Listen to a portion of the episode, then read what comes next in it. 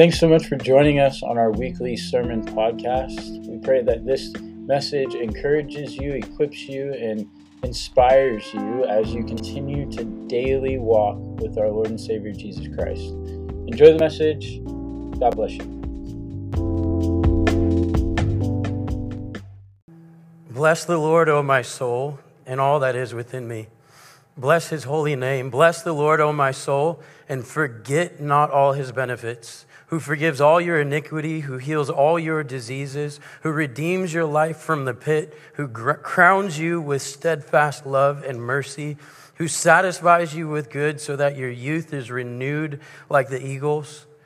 Listen, there are going to be days where you just don't feel like blessing the Lord where your soul just feels worn out, weary, tired, tired. But listen, David wasn't talking to anybody else other than himself when he wrote this psalm.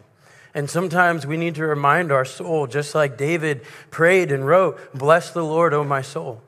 Because there are days where you feel burnout, where you feel tired, where you feel like you don't want to keep going, where you don't even want to open your Bible or pray. But listen, in those moments where you feel like that, uh, that's the time where we should bless the Lord, where we should open the Word of God, where we should pray, where we should worship. It's in those moments where we don't feel like it. Because, listen, sometimes there are moments when we don't feel like it. But listen, worshiping the Lord uh, is not based off of our feelings, it's based off of who He is.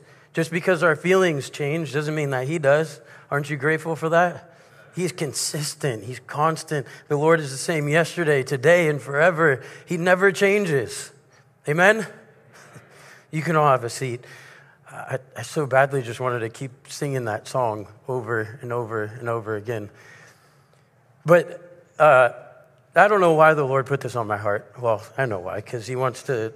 He wants to speak to us. I, I, I get that, but I just feel like whether you're watching online or maybe in the house, you're in the house this morning, you're just struggling in your walk. Uh, you're struggling to. Uh, you're just struggling. You're in that season where just doesn't make sense for me right now. It just doesn't just doesn't add up. The things that are happening in my life, it just why, you know, and it just brings you to this place where um, you find yourself maybe depressed, maybe you find yourself worried over really nothing. You've heard the statistic before, but. Uh, 95 or 90% of the things we worry about don't actually end up happening, anyways. I mean, that's great news because that means all of the worry that you and I have is very unnecessary. but listen, God is with you in the midst of your struggle. God is with you in the season that you're in right now. He hasn't left you, He hasn't forsaken you, and He never will. God is faithful. And I want you to be reminded of that, just like I have to be reminded of that. Just because I'm the, the pastor doesn't mean that I've arrived at this understanding. Sometimes I'm like, man, this day, what, what, why didn't anybody tell me this day was coming? And why, why didn't anybody tell me this day was going to be like that? Or, but then I have to remember that God is still in control. God is still faithful. God is still sovereign. And I ain't got nothing to worry about. Amen? Well, um, so uh, I wanted to bring something up just real quick. Aside from that, is um, if you get here early before service starts, not right when, when service starts, um, there's actually slides that rotate. And they're just, you know, maybe they're needs or maybe they're uh, opportunities for you to get plugged in. Now, these things aren't just there because we need some you know, fillers. Like, oh, there's, we don't want to leave the screen blank, so we got to put something up there. So we might as well put, hey, we need help in children's ministry. That makes the most sense. Uh, no, these are actually needs within the, the congregation. Um, and if this is your, your home church, the call for us, if this is our home church, is to step up to the plate. Um, now, some of you are like, well, what does that mean? It could mean a handful of things.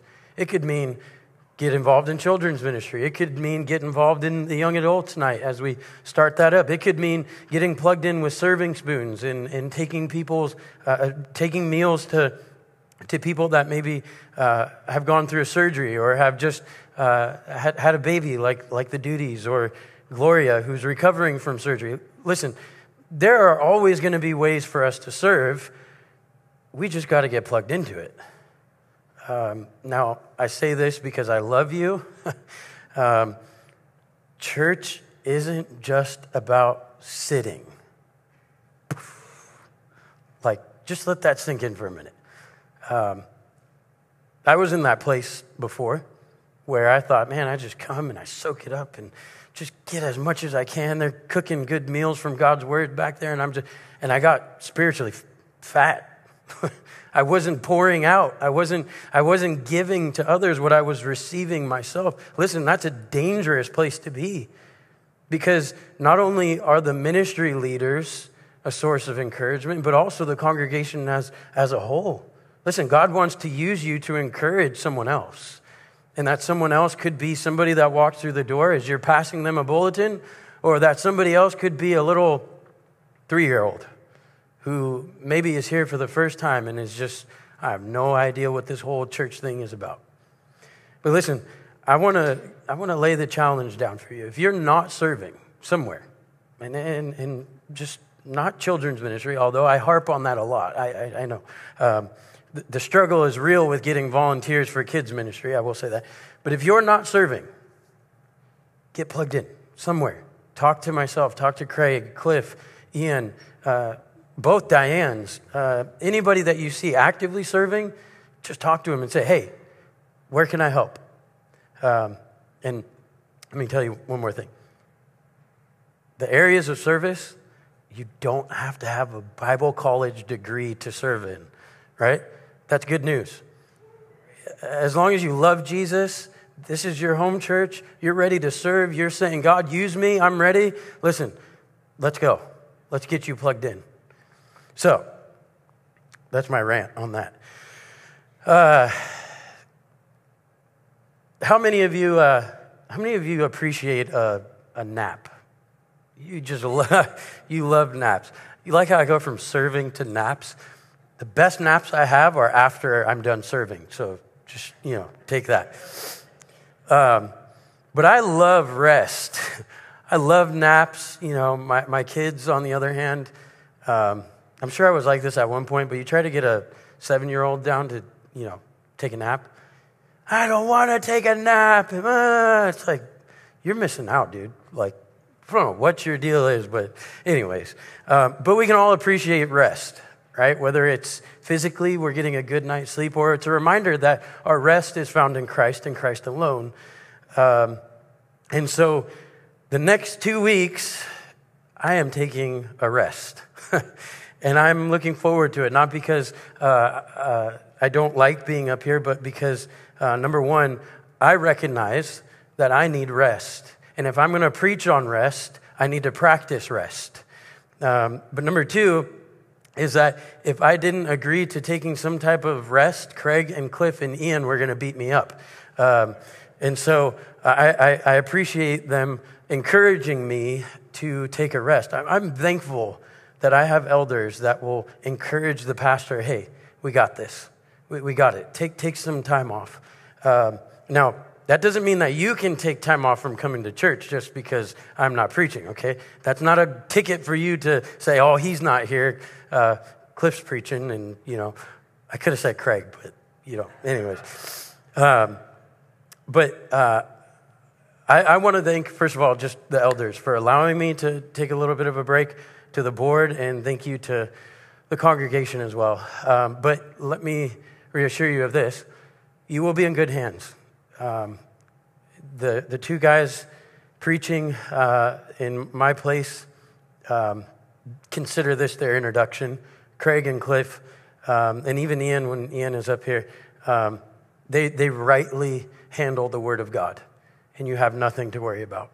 They're going to preach from the Bible, they're going to teach from the Bible, they're going to equip you because they know their roles, uh, that they're called to equip the saints for the work of the ministry. So, pray for them, encourage them. Uh, you know, give them a slap on the back after they're done preaching.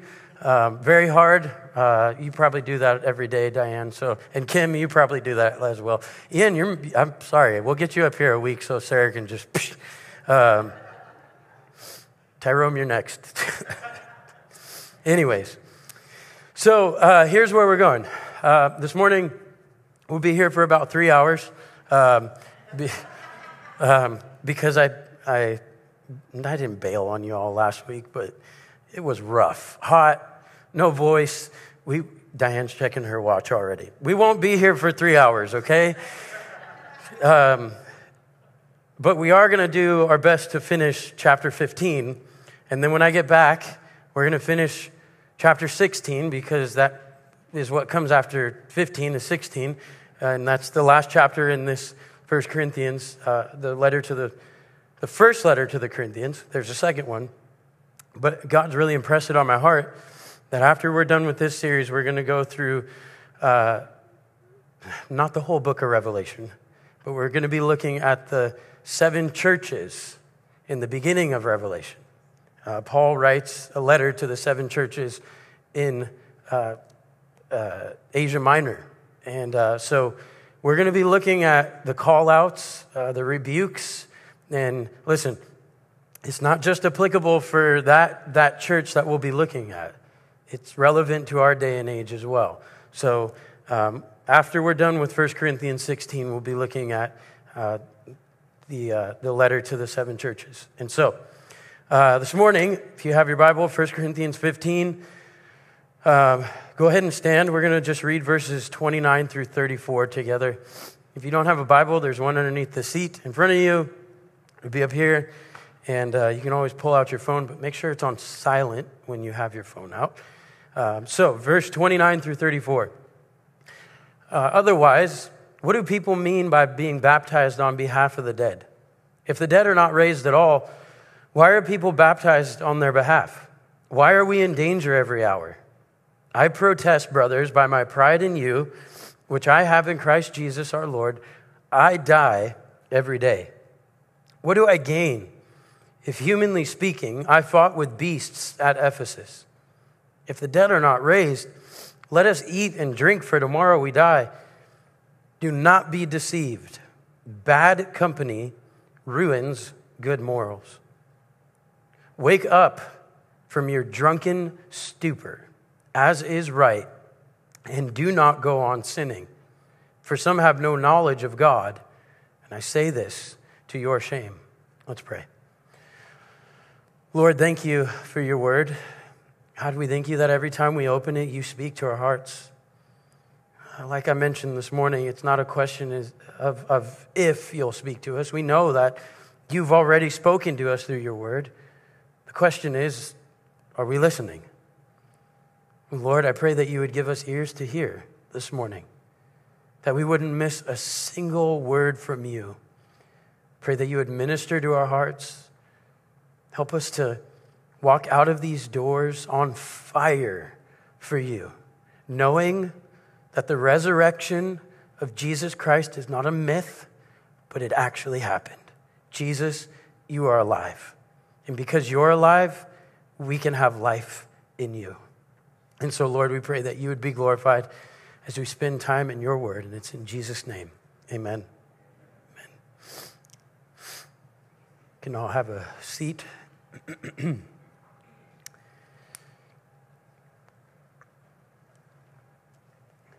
So, uh, just a little bit of a recap from last week. Some of the Corinthians did not believe in the resurrection of the dead. They didn't believe that there would actually be a resurrection of the dead, but Paul says, listen, if there's no resurrection of the dead, everything we've ever preached to you, all of our faith, it's all in vain. Because if Jesus, if there's no resurrection of the dead, then Jesus didn't even rise. And if there's no resurrection of Jesus, then our only hope is in this temporal life. And that is a great discouragement because you know what this temporal life is like. You know, you know what it entails the hurt, the despair. but because Jesus rose from the dead, there is hope. He is alive. And so in verse 20, just to recap a little bit, Paul says, But in fact, Notice those three words. He says, But in fact, it is a fact that Christ has been raised from the dead. There is no question about it. Jesus is risen. He says he's the first fruits of those who have fallen asleep. I have this tomato plant, in my backyard. I've mentioned a number of times that I don't have a green thumb, I have a brown thumb. Um, and when I first got it, I picked the one, and I'm sure you do this too. You pick the one that has the most flowers on it, right? Because you know that, well, the chances of me screwing that one up, it's, you know, it's got flowers on it already. Um, that was my thinking. That is my thinking. And I got a tomato. I got one tomato, and it was great. And I knew in the back of my mind, well, here's the first one. There must be more coming. Uh, it, mind you, this is the first plant that I haven't killed yet. But I hear tomato plants are pretty hardy. Anyways, but that first tomato signified that more would be coming soon. The flowers were there. Uh, they were starting to fall off because they were getting ready to form into the, the actual tomato. But ultimately, Paul is saying listen, since Christ is the first one to rise, since he is the first one to bloom, so to speak, out of the, out of the grave and stay alive, listen, that means that there is more to come. Those who have died in Christ, they will be resurrected too. Uh, and Paul will get into how there will be some that won't taste death They'll be raptured, uh, as, as Paul will get into. But he starts out with the bad news. He starts out with how there's death, right? Death by Adam. Sorry, Adam. Um, verse 21 through 23 For as by one man came death, then he goes on to say in verse 23 For as in Adam, all die. Right? God's original design for humanity was that we would live on forever. Death was not supposed to be present in the equation. And that's where we have to back up a little bit and enter the garden scene, right? You're familiar with Genesis. You're familiar where God created and, and He created man and put man in the garden to tend and keep it. And then He created Eve to be a helpmate, right? And His one rule was listen, out of all of the trees I put in here, except one, you can eat of. But the minute you eat, the moment you eat of the tree, from the tree of the knowledge of good and evil, you're going to die. That's the bad news. Now, death at this point was foreign to Adam and Eve. They didn't know what death was, they knew what life was because God had breathed, breathed life into man, uh, but they had no clue what death was. Death was foreign to Adam and Eve.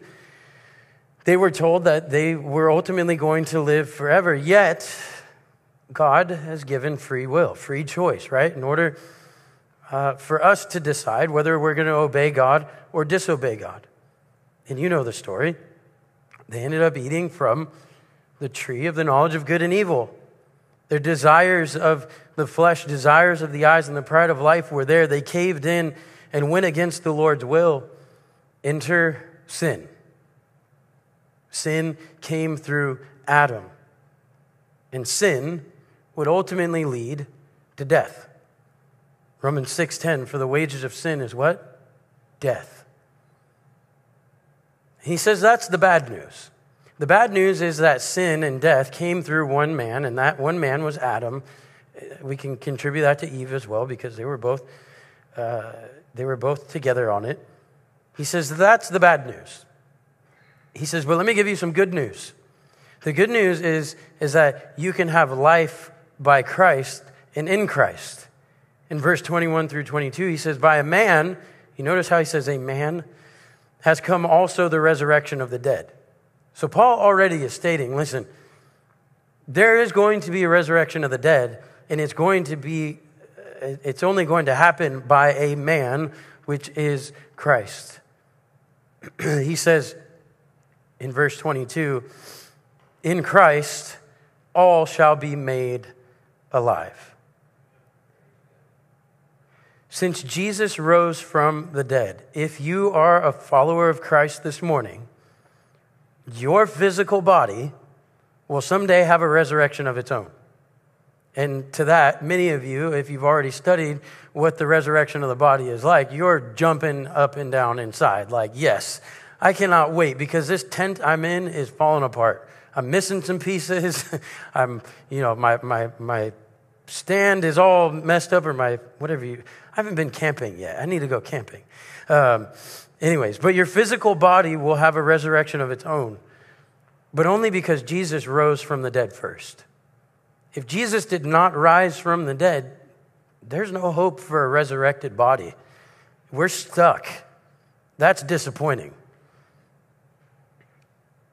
But because of Christ, you and I have life if we are in Christ. Please catch that. Please understand that. Life only comes if you are in Christ. If you are outside of Christ, the only other option is death, eternal separation from God. But you can have life in Christ because of what Christ did for us. Ephesians 2 1 through 2, it says, Once, now as I'm reading this, remember what your past life was like. Once you were dead, that's comforting, because of your disobedience and your sins. What if it just stopped right there? What if it just stopped? We would be so hopeless. Great, I'm dead because of my disobedience and sins. But Paul continues to the church in Ephesus. He says, You used to live in sin. Uh, you all remember that? You all remember how you used to live in sin? He says, just like the rest of the world. You were following the flow of the world. He says, obeying the devil, the commander of the powers in the unseen world. He is the spirit at work in the hearts of those who refuse to obey God. Listen, if you're not a believer this morning, the Bible says that you are dead. Facts. 100% dead. Not maybe you're alive. Listen, if you're not in Christ, you are spiritually dead. And that is worse than being physically dead. Not having a relationship with Christ is the worst thing that could poss- we could possibly decide on. Rejecting what Jesus did for us, saying, No, I got it on my own. Try it. Watch how quickly you fall apart. But listen, if you're not a believer this morning, you're filled with something else. You're filled with another spirit at work. Paul says it's uh, the commander of the powers in the unseen world, which is the devil. He is the spirit at work in the hearts of those who refuse to obey God. If you've rejected Jesus as your Savior, you are not filled with the Holy Spirit. Therefore, you are filled with some other type of spirit. And that spirit could very well be the devil the spirit of the devil. And maybe that just scares the pieces out of you. I hope it does. because there's hope. Because, listen, if you're looking for life, the only way, uh, the only place to find life is in Christ. Uh, the man who took upon all the sins of the world upon himself, died on the cross, took every single ounce of the wrath of God upon himself for us was buried, and then resurrected. Listen, that is where you find life. In believing that Jesus came to die for the sins of the world, that he rose again from the dead. Ephesians 2 5 says this that even though we were dead because of our sins, he gave us life. He gave us life when he raised Christ from the dead. See, if you know Jesus and have a personal relationship with him, listen, you have life. Amen? Now, Paul gets into the resurrection order. He says in verse 23, but each in his own order, Christ the first fruits, then at his coming, those who belong to Christ. Paul will get into much more detail in 1 Thessalonians 4, verse 14 through 17. For since we believe that Jesus died and rose again, even so, through Jesus, God will bring those who have fallen asleep. For this we declare to you by a word from the Lord that we who are alive, who are left until the coming of the Lord, will not precede those who have fallen asleep. For the Lord himself will descend from heaven with a cry of command, with the voice of an archangel, and with the sound of the trumpet of God, and the dead in Christ will rise first. Then we who are alive, who are left, will be caught up together with them in the clouds to meet the Lord in the air. You ready for this? And so we will always be with the Lord. Amen. Listen, when Jesus comes back, those believers in Jesus who have died before us, they get a resurrected body first. And a lot of you are thinking, that's super unfair. Well, they died first, so cut them some slack, okay? But Paul says, then we who are alive and remain will be caught up, and then we will receive a resurrected body when Jesus returns. Paul, I think in the last verse, in verse 18, will say, encourage each other with these words. Encourage each other. Listen, because this life isn't it. And I am very thankful to God for that. Because if this life was it, we would all, we all should be depressed 24 7. But listen, look to Jesus. Look to his word. Remember what his word has promised us that he's coming back, that this isn't it for the believer. Now, my next point is the end. Not the end of the sermon, but the end. There's some things we need to know when it comes to the end. Now, I don't have a date for you of Christ's return. Um, not about to give you one of those. Neither is Jesus, because Jesus said that he didn't even know the hour when he would return, only the Father knows. But what end is Paul referring to? He's ultimately referring to, and it, it, Paul received some type of revelation from the Lord about the end. He's referring to after the thousand year reign of Christ. Jesus after the thousand year reign of Christ, will deliver the kingdom to the Father. Everything that sin, the flesh, the devil has ruined will be returned to God. He's saying everything that's been wrecked by the enemy, it'll be brought back to the Lord. Why? Because it's all His. Everything in this world is His. The enemy just likes to get his hands in everything and mess everything up. But God's desire is to recover it, to redeem it, to restore it. Our God is a God of redemption and of restoration. But I love this, this part that he puts uh, here. If, if you read it quickly, you'll completely skip over it and listen, listen, just listen. You listening? The last enemy to be destroyed is death. Amen? Death will be no more. There will be no more death. Uh, the last enemy will be defeated, which will be death. We were not created to die. When God created humanity, his purpose was for humanity to live forever. Now, if that were the case, you and I might actually run into Adam and Eve at the grocery store. Uh, but they ate of that, that fruit therefore bringing sin and death into the world. Death is an enemy. Yet, because of Jesus' resurrection, the sting of death has been removed for the believer. It is a bittersweet thing because we know that when a believer dies, it's to be uh, absent in the body, but present with the Lord. Philippians 1 21 to 23. For to me, to live is Christ, and look at what Paul says, and to die is gain. If I'm to live in the flesh, that means fruitful labor for me, yet which I shall choose, I cannot tell. I'm hard pressed between the two. My desire is to depart and be with Christ, for that is better. Paul is saying, listen, I know for some of us, death is kind of a scary thing, but it means that I'm with Jesus. And that's where I want to be, in his presence forever. And listen, I get when, an unbelie- when a believer dies, our hearts are, are, are mourning and we're grieved by the death of this believer. But the hope is this since Jesus rose again, we'll see them again because they will have a resurrection. We'll, we'll be reun- reunited with loved ones that have gone on before us. And because Christ is risen, it should cause us to live differently. Verse 29 through 34, Paul gets into talking about otherwise, what do people mean by being baptized on behalf of the dead? If the dead are not raised at all, why are people baptized on their behalf? Why are we in danger every hour? Paul talks about this concept of baptizing uh, on behalf of the dead. Now, Paul says it really doesn't make any sense if you don't even believe in the resurrection of the dead.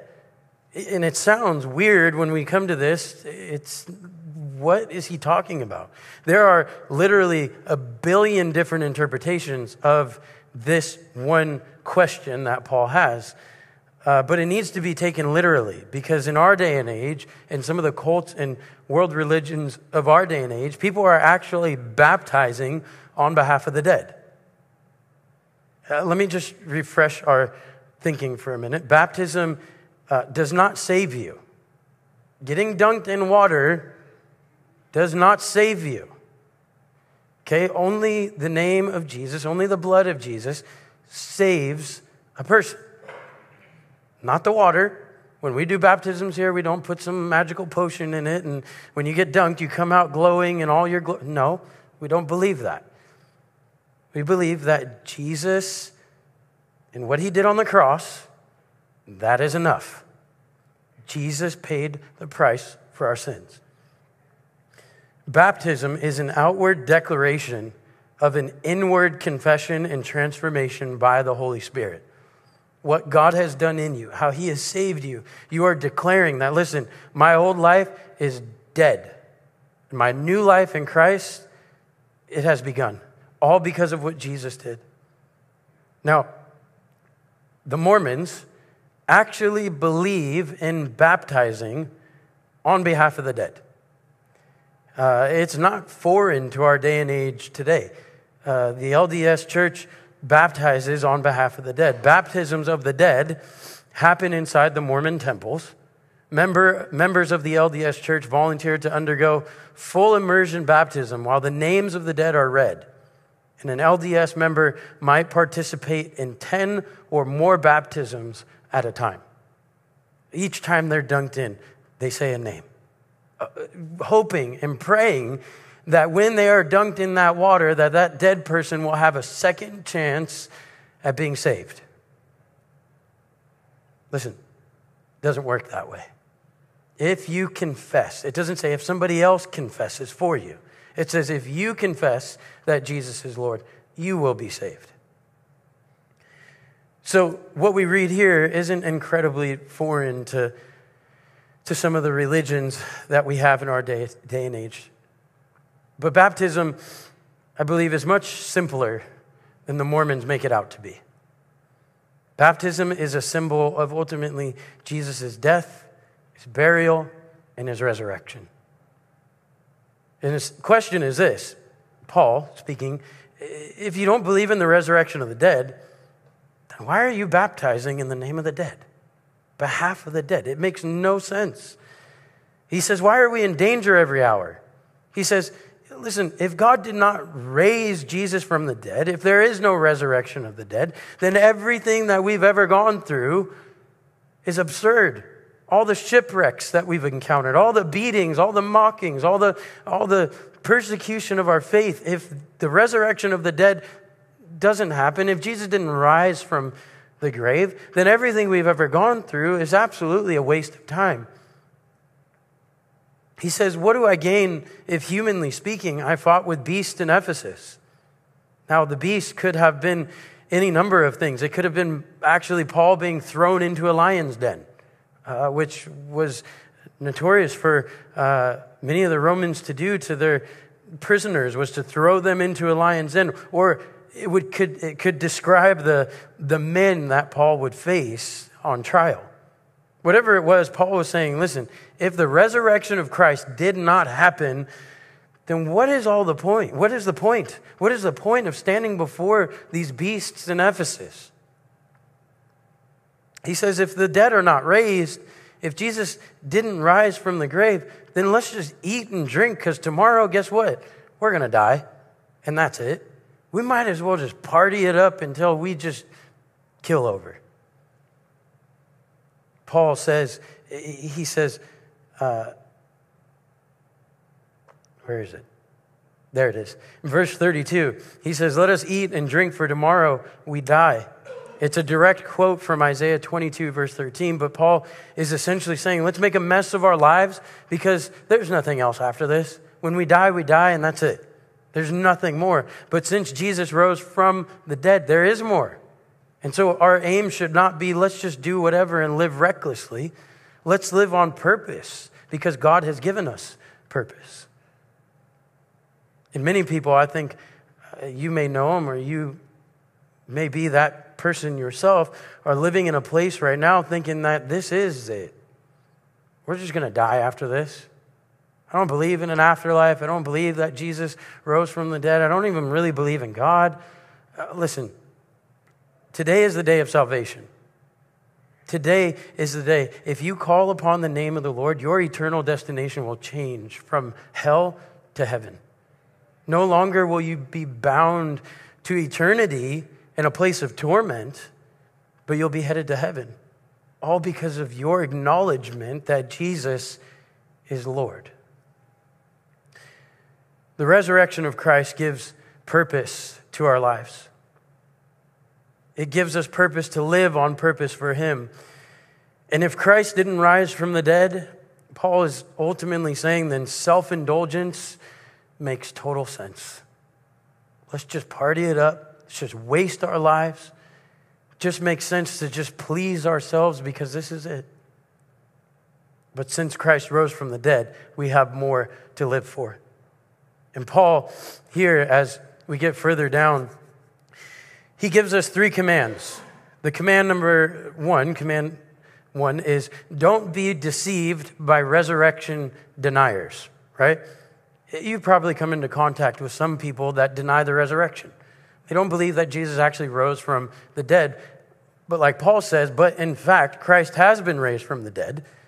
Uh, you won't find Jesus' bones anywhere in any museum.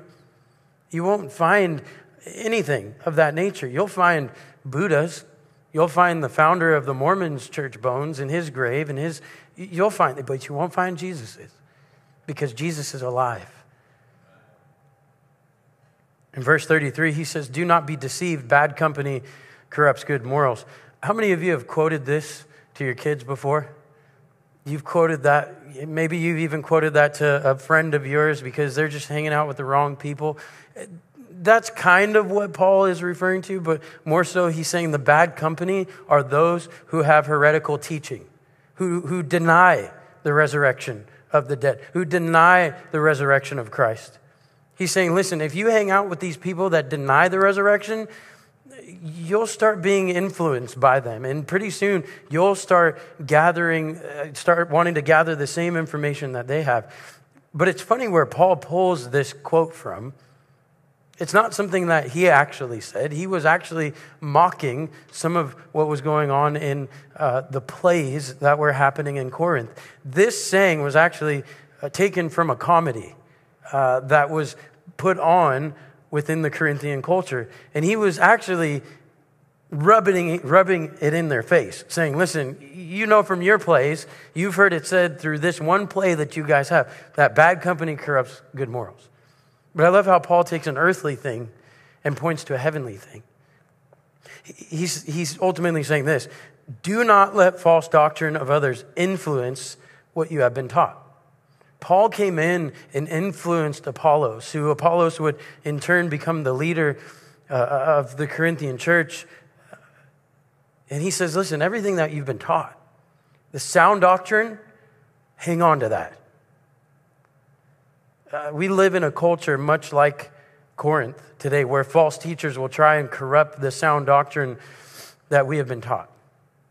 Steven Furtick, T.D. Jakes, some of you are like, no, not that guy. He wrote a bunch of good books, and I have one on my shelf. Grab it and throw it away. Uh, Creflo Dollar, Benny Hinn, on and on and on. Uh, Andy Stanley is another one. Listen, hang on to the Word of God, the sound doctrine of the Word of God. Read the Word of God. Do not be deceived. Bad company corrupts good morals. The sound doctrine that you have, hold on to it.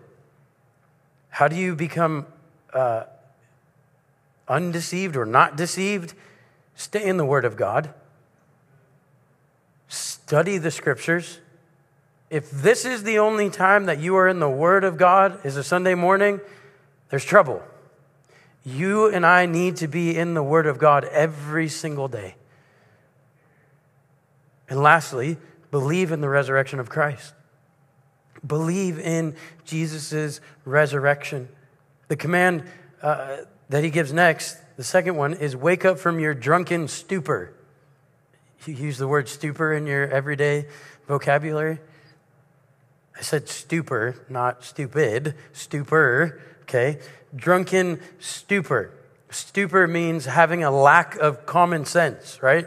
Uh, Bob frequently says, I think it's Bob, that common sense is not so common, right? It just doesn't exist. Common sense is one of those things that we all sometimes wish we had, uh, but we just don't.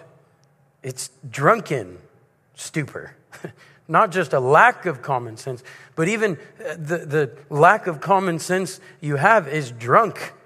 Now, picture somebody with a lack of common sense and picture them being drunk, and there you have your analogy a drunken person lacking, lacking common sense. Paul is saying ultimately to the Corinthians come to your senses, wake up. He's ultimately calling them to a state of being sober minded. So, what happens when we choose to be in a drunk state, drunken stupor? Well, whether physically or spiritually, if you are not sober minded, it is a huge opportunity for the enemy to devour you. 1 Peter 5 8 says, Be sober minded, be watchful. Your adversary, the devil, prowls around like a roaring lion seeking someone to devour. You've all seen the Safari Channel, right? Where the lions are scoping out their next meal and they're hiding behind the bush, and it's just this one lone gazelle, whatever it's called, whatever they eat. And that, that animal was completely oblivious to the surrounding and it's just minding its own business. There is no common sense in this animal at all. He's not being watchful. And wham! The lion gets him. Many of us have been, at some point, that gazelle, where we have been oblivious. Spiritually, physically, we haven't been in the Word. We haven't been praying. We haven't been sober minded, which staying in this state, this drunken stupor, leaves you and I susceptible to the attack of the enemy. Command number three stop sinning. I could just camp out right there and just say, stop sinning, and we can easily move on. But Jesus, right, he's at the temple early in the morning, and the scribes bring a woman who is caught in adultery before Jesus. And the Pharisees say, Listen, we found this woman who's been caught in adultery. The law commands us to stone such a woman. But what do you say? Not even saying a word. Jesus, he gets down and he writes in the ground. And they keep badgering him well, what do you, what do you think? Do you, should we get the rocks? Should we start stoning this woman because she's committed adultery? What does Jesus do again? He gets down, he kneels down, and he starts. I don't know what he's writing, but he's writing something. And it says, one by one, starting with the oldest, they went away. And who's left? The woman.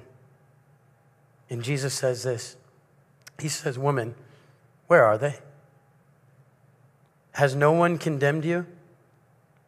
She said, No one, Lord. And Jesus said, Neither do I condemn you.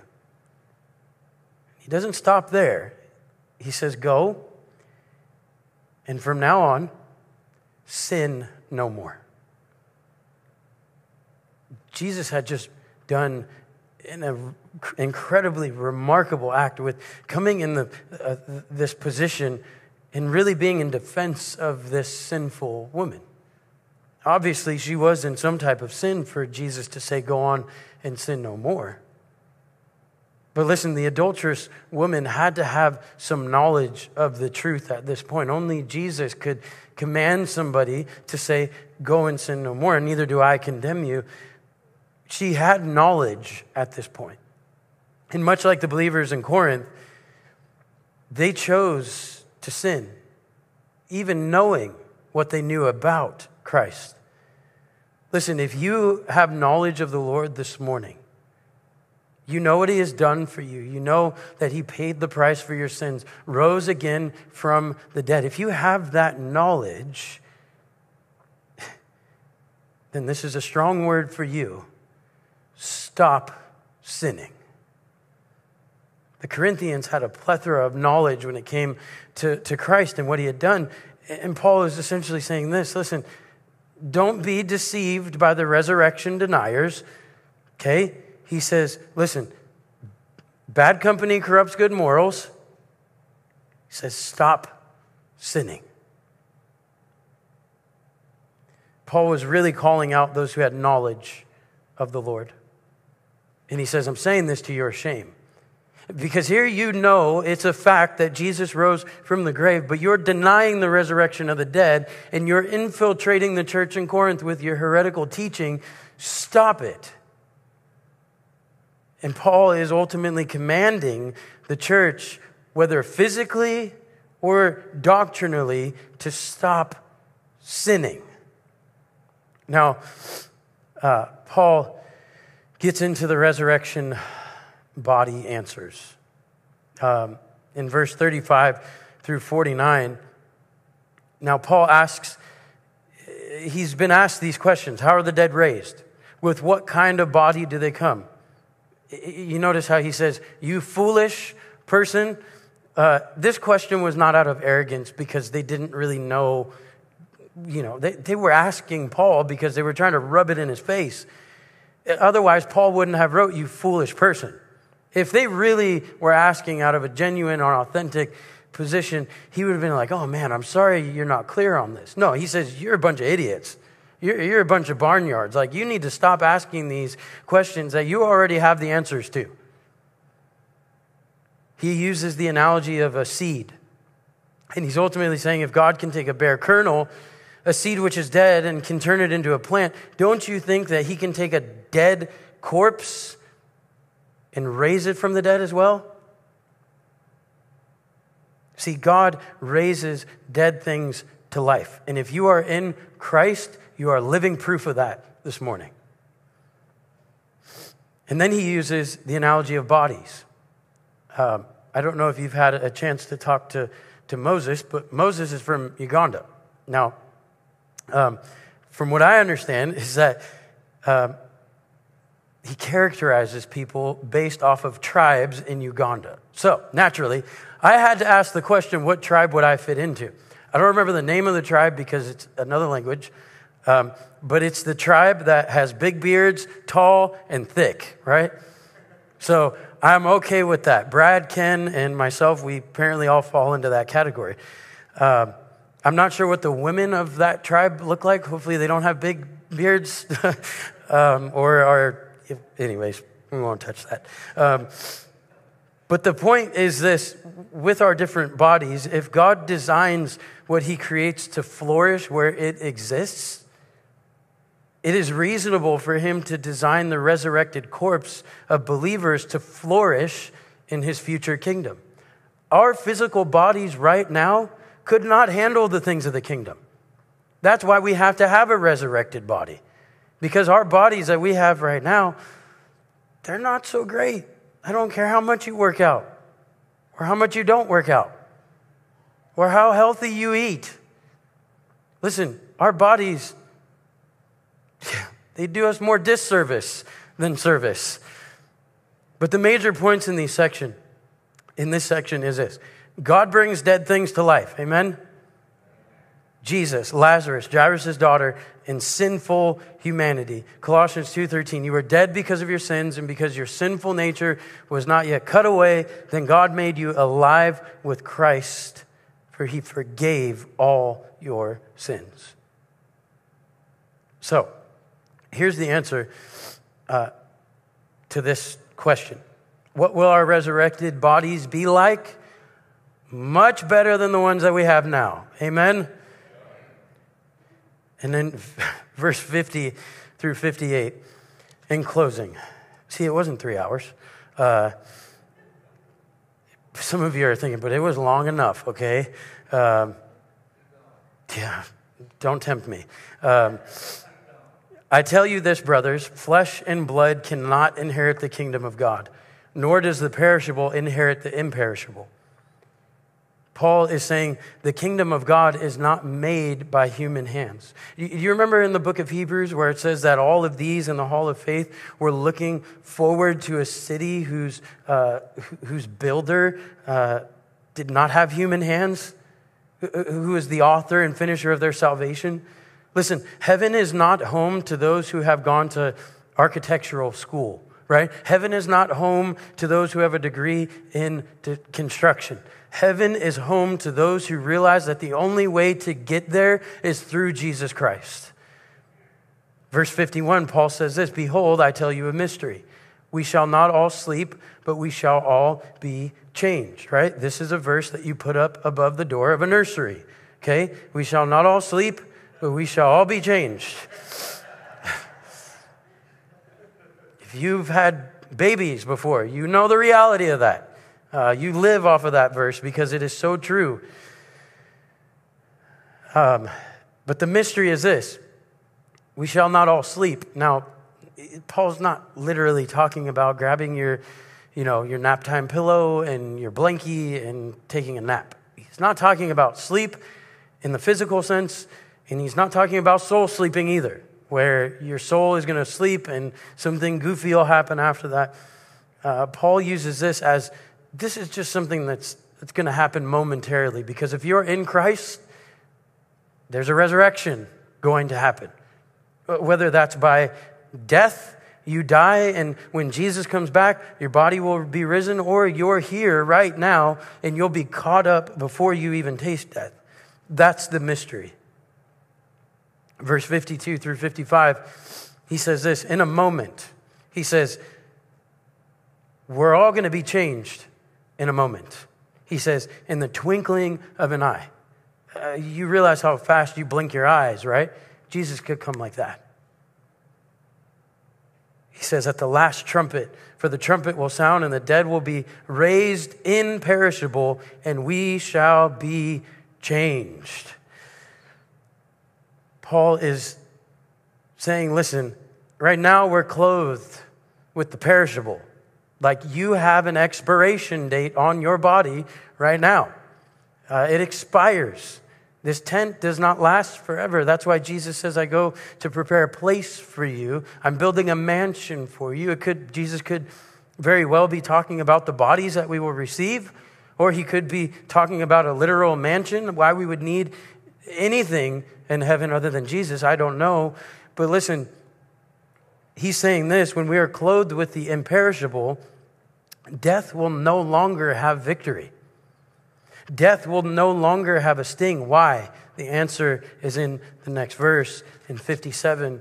But thanks be to God who gives us the victory through our Lord Jesus Christ. Jesus is king over death, over sin, and over the grave. With all that being said, Paul finishes this chapter on the resurrection with this. Therefore, so in light of everything that I just talked about, everything that I had just written to you about, therefore, my beloved brothers, be steadfast, be immovable, always abounding in the work of the Lord, knowing that in the Lord your labor is not in vain. Paul encourages the believers to keep going, to be immovable, to be steadfast, always abounding in the work of the Lord, always making sure that we're doing all that we can to bring glory to God. Gordon Clark comments it on uh, comments or translates it this way. He says, "Therefore, we should mortify emotion, be steadfast, unchangeable." not erratic and scatterbrained, easily discouraged, and should multiply our good works in the knowledge that the Lord will make them profitable. Listen, there was a lot of heresy being spread when it came to the resurrection of the dead and even the resurrection of Christ, but Paul says, stand firm in what you've been taught. Be immovable in sound doctrine. When somebody tries to push you around with some false teaching, remember the Word of God and what the Word of God says about the resurrection that Jesus rose from the dead and is coming back again. Maybe you're not so sure where you would go when you die.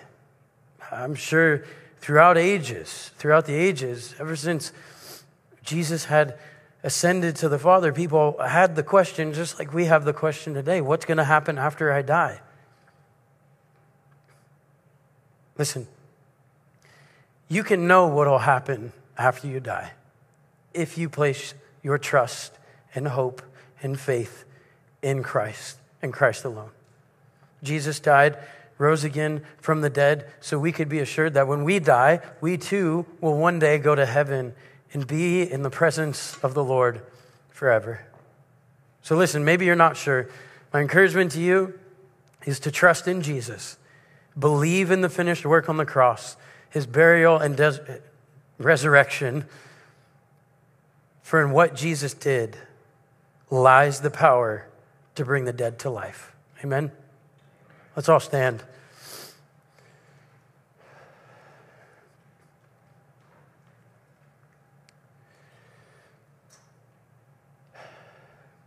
Lord, thank you that there is power in the resurrection. So much so that because of your resurrection, the dead in Christ will rise as well. Our bodies will be resurrected. These bodies that we have now, these tents, they get sick, they, they get cancer, they get diseases, they even get come in contact with COVID. These tents were not made to last because of the effects of the fall, because of sin, because of death. All of us have an expiration date on us. We're not guaranteed another minute. Scripture says that our life is like a vapor, it's here one second and it's gone the next. Lord, I pray that if anyone in this room this morning or watching online, Lord, maybe they're living with the mentality of let us eat and drink for tomorrow we die, of living in a reckless manner, not giving any thought to their relationship with you. Lord, I pray that you would come in and invade their thinking, change their thinking, help them to see their need for you, Jesus. It is only by your name and by being in you that we have life. And so, Lord, I pray that you would just shake us up, wake us up, get us out of our drunken stupor, help us to come to our senses, help us to be sober mind, sober minded and watchful. Lord, I ask that you would be glorified through us, that you would help us to live on purpose for you because we know that you're coming back again. And so, Lord, we ask that you would be glorified and exalted. And it's in Jesus' name we pray. Amen. Hello, all, and thank you for checking out this episode of the Gray Avenue Christian Church podcast. For any more information about who we are, uh, feel free to check out our Facebook and our website. Again, thank you for your support, and uh, we will catch you next time. Have a blessed week.